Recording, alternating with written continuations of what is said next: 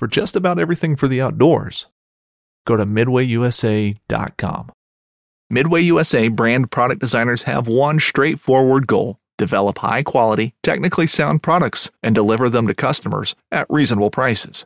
If you are immersed in the shooting sports industry and pay close attention to every single detail, you know our products are built right and stand up to everyday use. Who has shooting mats and range bag systems to hunting clothing and just about everything for the outdoors? Log on and shop 24 7 with super fast shipping. MidwayUSA.com. I'm Erica Lynn, and we all know the ocean is the most demanding environment on Earth, consistently testing the reliability and durability of our equipment. When you spend as much time fishing as I do, you know that reliable gear is essential for staying on the water. This is why I went with Abyss battery to power my trolling motor, electronics, and outboard. The guys at Abyss Battery are rattling the saltwater industry by manufacturing performance marine batteries specifically designed for sonar, outboards, trolling motors, and electronic fishing reels. They're also Bluetooth compatible, so I found checking battery statuses right on your phone while you're out on the water is a huge game changer. To learn more about why Abyss batteries are used by the pros and factory installed by premier boat builders, visit abyssbattery.com.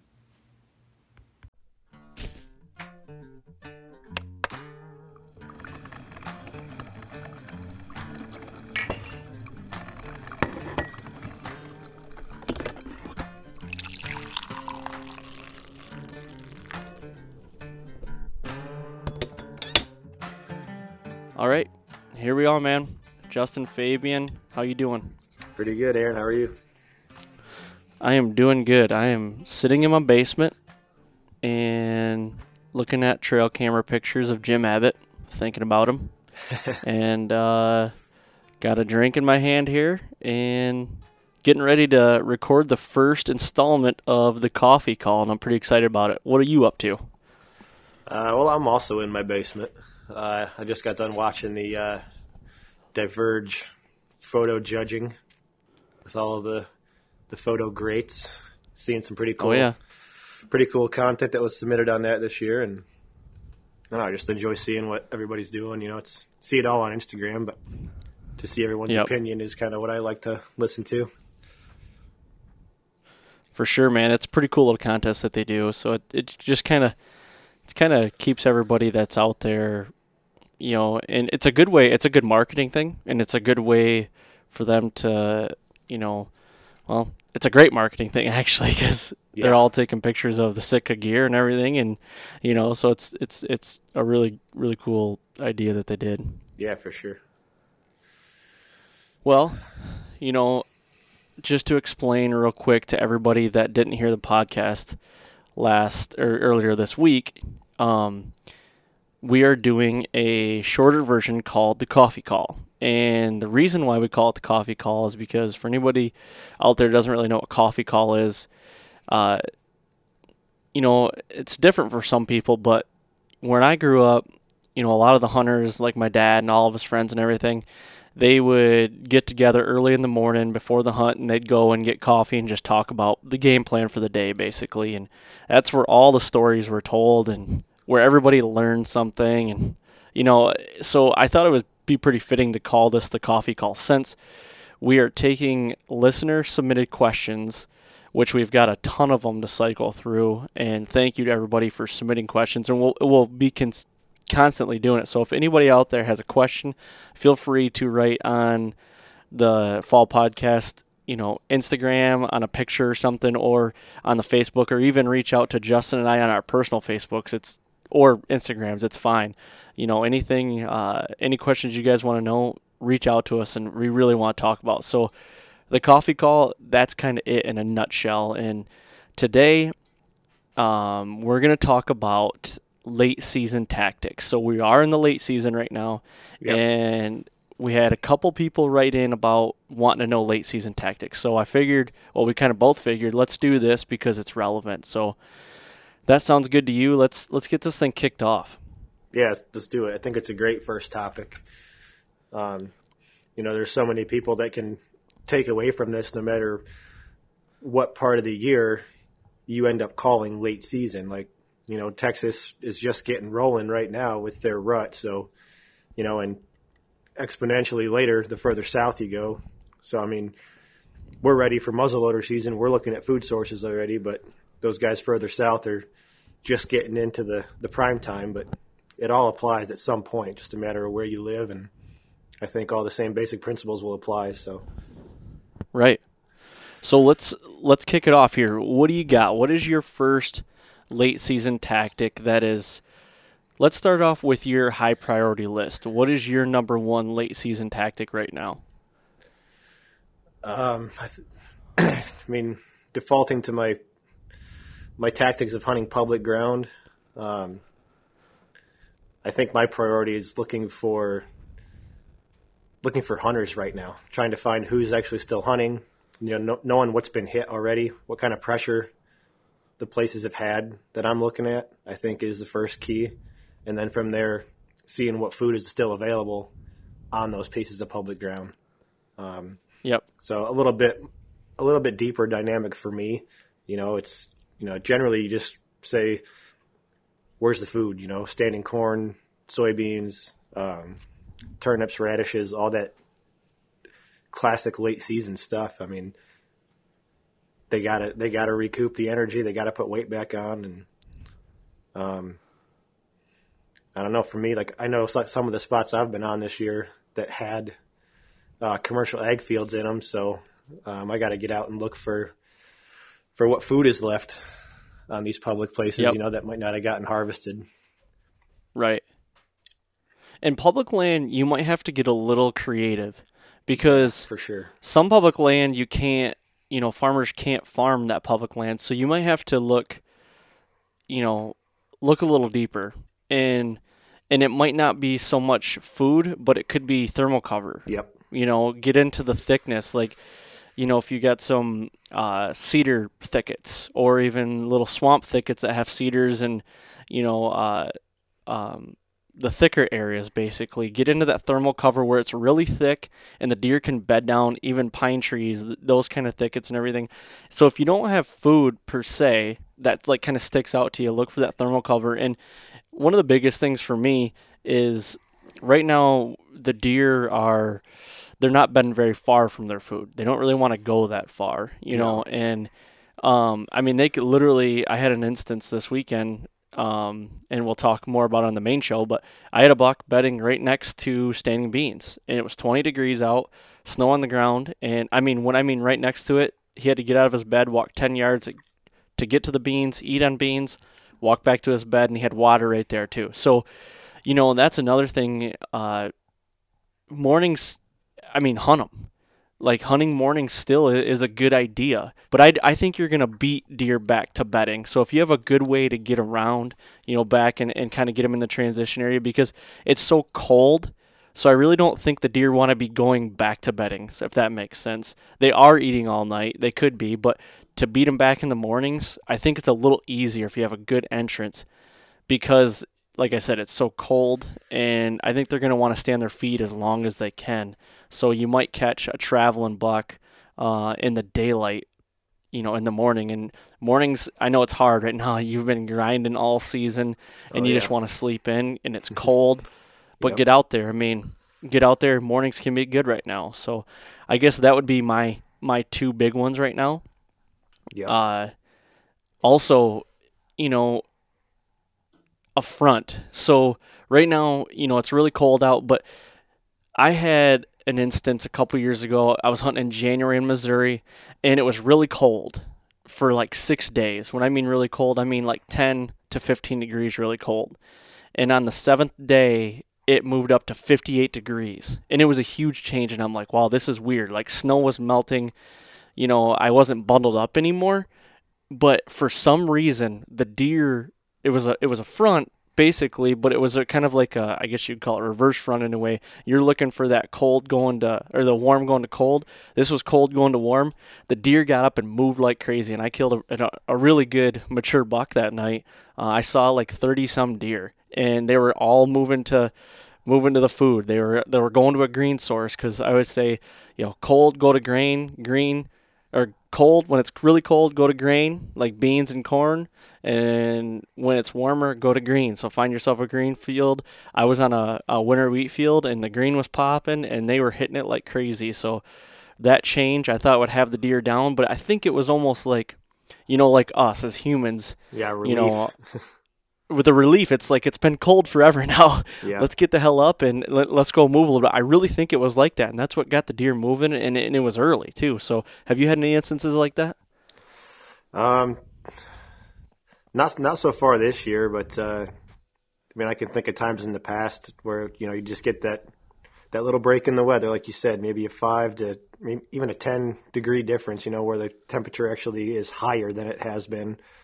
Um, you know, and not only just the day, daytime temperatures, but you know, watch the low temperatures too, like the overnights. Like if you're single digits, you know, and then by 9 a.m., if you've got that high pressure, you know, light variable wind speed, um, you know, they're they've been out all night, and then that that morning rise in temperature is the is the relief, you know, the same relief that a front would bring. So, um, it just it makes sense. Yep. And, and another thing too is their patterns. So I love hunting early and late season, and I think partially to the reason for that is because I'm filming a lot during the rut. Not that I don't like to hunt the rut, but they're kind of getting more on patterns. You can pattern them a little better. So you know that they're going back to food, and uh, that can make it a little easier. It can make it tough, but it can make it a little easier. Personally, I like uh, sunny day, cold sunny days. I don't Yeah. like a lot of cloud cover. Um, Yep. You know, when you, when you've got sunny, you got sun popping through and it's cold. That is a trigger that says get the heck out there. You need to be in a stand or in a blind, Yeah. and those deer are going to be moving. You know, Yeah, I had I had that same scenario here in Iowa Saturday afternoon. Uh, our second shotgun season just opened, and uh, I mean I don't know if you consider it late season, but I mean the weather was exactly that. You know, it was clear blue sky, very light wind, and I just went out for an afternoon hunt. Um, I was on standing beans, but I went out at 1:30, and there was already seven deer in the field. I was able Yep. to I was able to shoot one, clear the field, get to where I set up, and I actually shot three more. I shot four does Saturday afternoon on one bean field. yeah, And, and that uh, was early, right? Yeah, I mean, I, I hunted it out to the to the last light, you know, to the end of legal. Um, but yeah, I got in there at 1:30, and there was already seven deer in the field. Yep. Um, Yeah, and that just goes to show you. I mean, it it was sunny that day, but it was colder, and they just love to move on that cloud cover. To me, it it tends to have them hunker down a little bit Yeah. and just just wait a little longer. I don't, you know, eh, just in my instances, sunny is good. You know, Yeah, for sure. Um, you know, and to that point, um, just relating to some of the higher elevation hunting I had done in New York, uh, up in the Adirondacks, you know, and I think this can be applied to, you know, hunters like in the UP of Michigan or, you know, even in places out west, um, considering the depth of the snow, you know, those southerly, Right. those southerly aspects, your south facing hillsides, they're going to get sun for more hours of the day, and you're going to have shallower snow on the south side of the mountain. And I mean, that's just one other tactic. If it applies to you to try to utilize, you know, where those food sources aren't so prevalent, you don't have the luxury of looking for a green field or a grain field. You know, go to where the snow is not as deep, where the deer are going to be easier. You know, find it easier to move. yep, And I mean that that sure. same that same principle applies to to shed hunting. You know, yeah, those deer are going to be in the sun. They're going to be on the warm side of the mountain, and nine times out of ten, it's the south, and it's the same time of the year when they're dropping the antlers. So I mean, that's a good Yeah. place to start shed hunting too. Right. Yeah, that's a great tactic as well. And also, you know, like I said earlier, eh, we're getting later into the year where, you know, you might start getting a little lackadaisical. I do it. You know, we've been hunting. I've been hunting sixty plus days already this year. Include, I mean, with filming and hunting myself, and the scent control. Make sure you're still on your t- on your scent control, and obvious, and also shooting your bow. You know, you're transitioning into a colder period now, and you might have another layer or two on. Start shooting your bow a little bit with gloves on if you haven't, and even with the thicker jacket. And I just can't express enough just to stay on that scent control. I, I went hunting last weekend and um, I got a little thicker bib that I usually wear for uh, predator hunting, for coyote hunting and everything. Yep. And it was in my predator bin down in the basement, and I'm like, I should I should get that stuff out because I knew I was going to hunt all weekend, and it was going to be 15 to 20 degrees because I knew that I usually go to those bibs when it's a little colder, and um, went up there and and uh, up to the washer, and I washed them in scent free soap and and put them in the in the bag and hit them with a little ozone and um, just just make sure you stay on that and don't get lackadaisical with your entry and exit also. I mean it still all applies. It's just it's really easy just to to go away from all the stuff that you gear up all year for you know so don't get lackadaisical. That's a big one. Yeah, and I, I mean, if if anything, it's more important now than ever because the deer are so keyed up to every single thing, you know, that has Yes. brought in danger for the last eight weeks, from scent to sound and access down to like where you park. So I mean, you know, going in on a Yeah. morning hunt, you know, if it was single digits, you know, you're walking in on crunchy snow. I mean, it's it's pretty amazing how loud just a footstep can be when things are oh yeah are that solid. Yep. And then, you know, Saturday morning, I went out Saturday morning and I wanted to be sitting in the blind an hour before it even thought about getting daylight. And I try to do that all the time. And it was hard for me to get out of bed. I'm not to lie. It's like, gosh, I don't want to get out of bed. But Jim's out there, I think. I felt like, and, uh, uh, I knew I was getting close to bedding. I was pushing it. You know, I was in a transition area, but I literally was getting 80 yards from where I figured these deer were bedded and uh, I took my time. I got in there and didn't spook anything and had a good hunt. Um, but that's just one of those things. It's play the wind, keep playing the wind. Even and I haven't had a gun. So, and a lot of people say, you know, with a gun you you can get away with a little more wind, but man, always play that wind. You know, especially with your entry and exit and Yep. and uh, I'm just coming off. So we just had our regular gun season. Now we're in a muzzleloader season, but the deer have been shot at and have heard gunshots for the last two weeks here in Michigan. Yeah. So they're like you said, they're on edge. They're you know anything's gonna get them probably a little spooky, and they're gonna hunker down maybe, or you might just blow them out of the section. You don't want to do that. So right. just stay on top of your game for sure, because you like I said, you you spend all year gearing up for the fall, and you don't want to blow it. You know with a with a lackadaisical, you know yeah, lapse in judgment. You Yeah. know, yeah, for sure.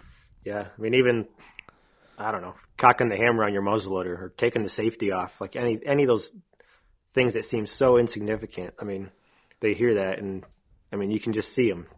They become Yep. alert instantly. for sure. But Yeah, and one of the big things I just did um, last week was I transitioned my cameras. So, you know, I go, I put them on scrapes coming into the rut, and uh, now I'm transitioning them a lot to food. So I took all my cameras, put them on the bean fields, put them on cornfields, and put them on green, because I want to see what deer are going where. So like, you know, what what deer are hitting the green, how many deer are hitting the green, on what nights and temperature and i kind of I, I, I like to go back and say okay on the let's say just for speaking on the 30th you know a lot of the deer were hitting the green and not so many on the beans. Why was that? What was the temperature? What was the pressure? What was the cloud cover? I look at all that and that's a good way to have those cameras on there. Um, and i try to put them into spots you know in michigan here anyway. I like to put because it's high pressure. I like to put them in spots where I can get to them and not really booger a lot because I, I just feel like you have to be on your game no matter what, no matter where you're at, but especially in high pressured areas, you have to be 100% of your game. So I like to check my cameras a little bit more in the late season. I tend to do that. And so I like to put them in areas where I'm still getting good intel, but also where I can get in and get out, not being heard or smelled and uh, not affecting anything. And I do I, I don't put a lot of merit on my cameras this year. They do tell me quite a bit, but I also like to drive around and I like to get those uh, sightings or even be in an observation stand still from afar. Maybe you got a bad wind and you're trying to hunt a food source at night. Um, you know, maybe taking a step back one night and just kind of looking with the sightings with the binos and everything. I really like to do that as well. But trail cams can be effective for sure. Yeah, definitely. And I know some maybe maybe more so on on private tracts of land. Uh, you may see some of those bucks that have disappeared, you know, fall back mm-hmm. into their their winter range, which may happen to be your property. And you know, if, if you're not running those cameras, you're going to miss it. You may not have a reason yep. to go out. Definitely, and good a good uh, a good scenario I had was uh, so Jim Abbott. Everybody knows about the story of Jim Abbott. Um, he tends to start getting a lot more daylight on camera um, the last three years. So when he was a two year old, he was showing up a lot in December. When he was a three year old, he left during the fall. Didn't get I didn't see him once during the fall. Had a couple pictures of him, but as it came to December, he was showing up a lot in daylight. This year, he's starting to show up again, and uh, so historic data. I don't know if anybody's got historic data or even believes in that. I'm starting to believe a little more into that um, he's starting to get up on his feet and he's still around. So uh, that's something to look into as well. Yeah, definitely. There's, I know a couple guys that killed really big deer this year. One one buddy of mine in uh, Wisconsin killed a a 206 this year back in October, and it was a deer that he knew was only coming in. Well, I don't want to say was only. Uh, the last two years, he had this deer on camera only in the month of October, like between the 21st and 25th and he killed him on the 24th this year. So like that deer had an annual oh, wow. an annual pattern that he was able to apply that historical data to and finally caught up to him and killed him killed him early. Yep. Yeah. It, you know, and another thing I wanted to hit on too, and Casey and I like to do this. So, um, the areas that you don't usually typically go, not I shouldn't say go in, but I'm I guess I'd be talking about field edges for this. So we like to as the first snow comes in and then you know you give it a night or a day and then we like to drive with the electric ranger the the borders of the property and really like to see where the deer moving in and out like not two sets of tracks. We're talking about trails. I mean trails where there's multiple deer six, seven, eight deer, you know, or more. yeah Um, and then we'll flag them, and that's a good key to, you know, possibly next year, or you know where these deer are moving that time of year, or it could even be like, hey, I've been overlooking this area, and there's a hell of a runway right here, and they might even use it in the. Uh, in the in the fall months, you know, like October, November as well. So that's something to key on as well. Just like a, a little hack, maybe get in there and things that you might have overlooked, but you see a lot of deer movement coming in and out of food source and bedding, throw a little uh, tape in the in the tree right next to it or something, and uh, then you got yourself a little marker to, you know, for upcoming years and everything to see where the deer are moving. Yeah, definitely. And you know that's something that if you if you own you own the land you're hunting on, if it's a home farm or whatever, um, that's something that you can actually create um, going into the spring. If you if you yeah if you frost seed like native grasses or like a CRP grass, you know, some kind of mix with like, uh, you know, um, man, I can't even pick one out of my head. Uh, just one of those grass blends, and you put that as close to a food source as you can. That will pay pay off huge in late season because you're yeah, like you just said in the beginning of this, like you give those deer a place to hunker down that's real close to a food source, that's great thermal cover. They get to conserve those calories and not expend the energy it takes to travel a half a mile to the cornfield and then have to go back to bedding. You know, you keep them close to it, and then as much as it sucks, like when you're in there hoping for a hail mary and you want to pull an all dayer, you may see that buck get out of that bedding area at 11 in the morning or 1 in the afternoon and just come out, feed for 15, 20 minutes, go back in. You know, he's exactly. Gonna, he's going to go back in there, chew his cud for a few hours, come back out, get a few more bites. You know, there's nothing real consistent this time of the year, or you know, in a late season time of the year. And yep. anything you can do to influence that. Um, I mean, personally, that's been something that I've seen pay off huge. Is when you can you can create bedding that's that close to a food source. Yep. Yeah, and you know, if you have a concentrated bedding area and this can apply anywhere, state or you know public land, state land, or private land, which you know I'm thinking of a scenario I have right now on the one acre. Um, I like to hunt the one acre right now with a gun because I can sit off. I could I like to hunt it with a southwest wind because the bucks will bed in the one acre and the food source is to the west of the one acre. So they like to get up out of their bed and they'll walk into the standing beans with the wind to their you know to their cutting their nose because they before they even walk out into the field they can check that for any actually for any possible does that could come into late heat you know um, and for predators. So that's another good way to think about it too um, the wind direction as well. If you have a concentrated bedding area where you know it's bedding with any thermal cover you know that might give you a little upper hand on trying to figure out where to hunt. Maybe it's a ground and pound, you got a fence row and you just want to sit, um, or on a tree stand or anything. It might be able to, you know, you might be able to pinpoint an area where you like to sit just on the wind direction where you think these deer would be coming from as well. Yeah, definitely. And I, you know, I think you kind of touched on it a minute ago, but um, you know, your layering system, your clothes, um, that staying power, you know, the, the, the more time you can put in right now in the field, obviously the better chances you're going to have of seeing that buck that you have been after all season. But Yep. uh, you know, uh, we had a guy, Brad Walsh, ask about uh, you know what layering system we like to use. You know, specifically uh, base layers and just you know how we dress, especially when we're filming, just because you know it's not up to us how long we're out there. It's it's our hunter, but Yep. um, my my answer to that is uh, you get what you pay for, just like most things. Exactly. But uh, don't Yep. be don't be afraid to invest in a really good base layer. You know, it's it's it's a one time investment that you have to make in order to to give yourself that staying power. Like, I mean, Under Armour makes a really good one. I know it's more expensive. The Cabela's E ECW CS stuff is really good. That polar weight. Yep. Um, I mean, there's all kinds of arguments against synthetics versus fleece or cotton. I mean, wool, all that stuff. But just a matter of how you hunt, you know, and which one is right for you. For sure. That's the the the ability to stay in the tree or the blind longer is key this time of year. So definitely invest in in better layering systems and, and we'll get into that more in, a, in another coffee call because I really like that question and heck that might be next week's.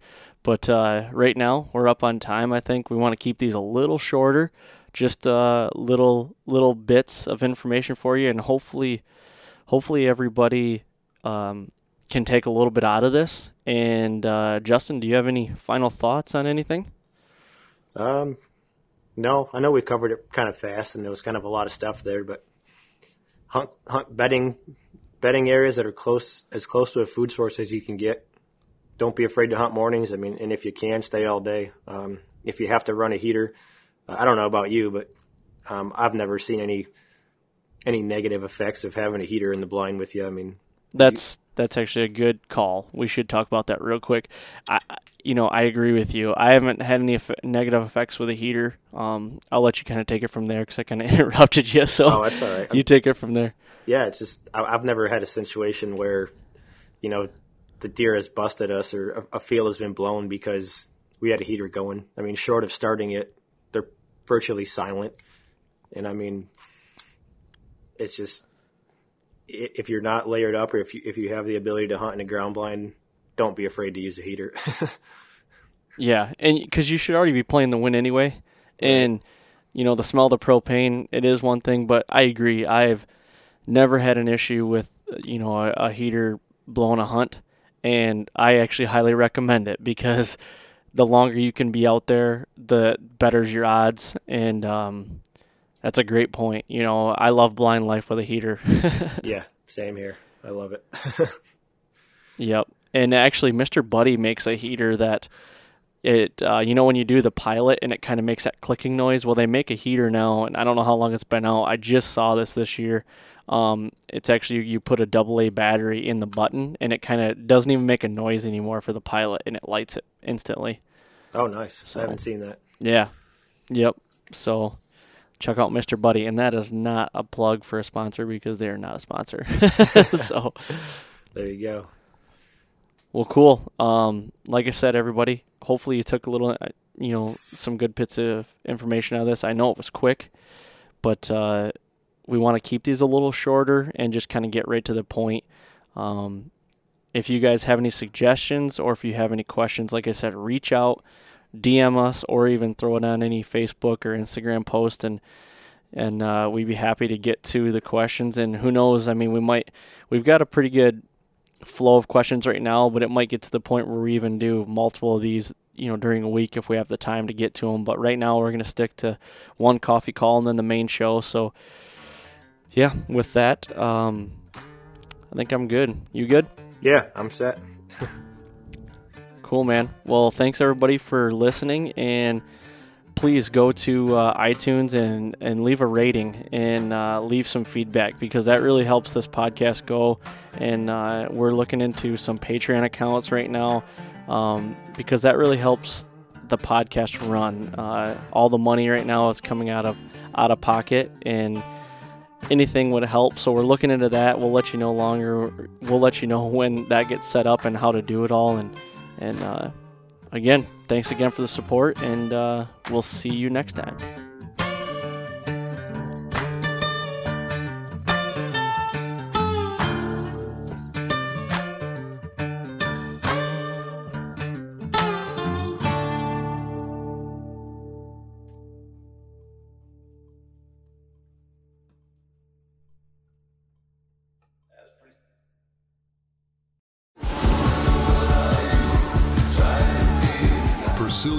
Game in wild places. Tune in to Hunt Stand Presents Saturdays at 8:30 p.m. Eastern. Waypoint TV, the destination for outdoor entertainment. You'd think, with four of us spread out on a tiny island, that the task of tagging a whitetail would not be a big thing. But, as I've learned, no matter where I've been, whitetails can be damn tricky. Pursuing wild game in wild places. Tune in to Hunt Stand Presents Saturdays at 8:30 p.m. Eastern. Waypoint TV, the destination for outdoor entertainment.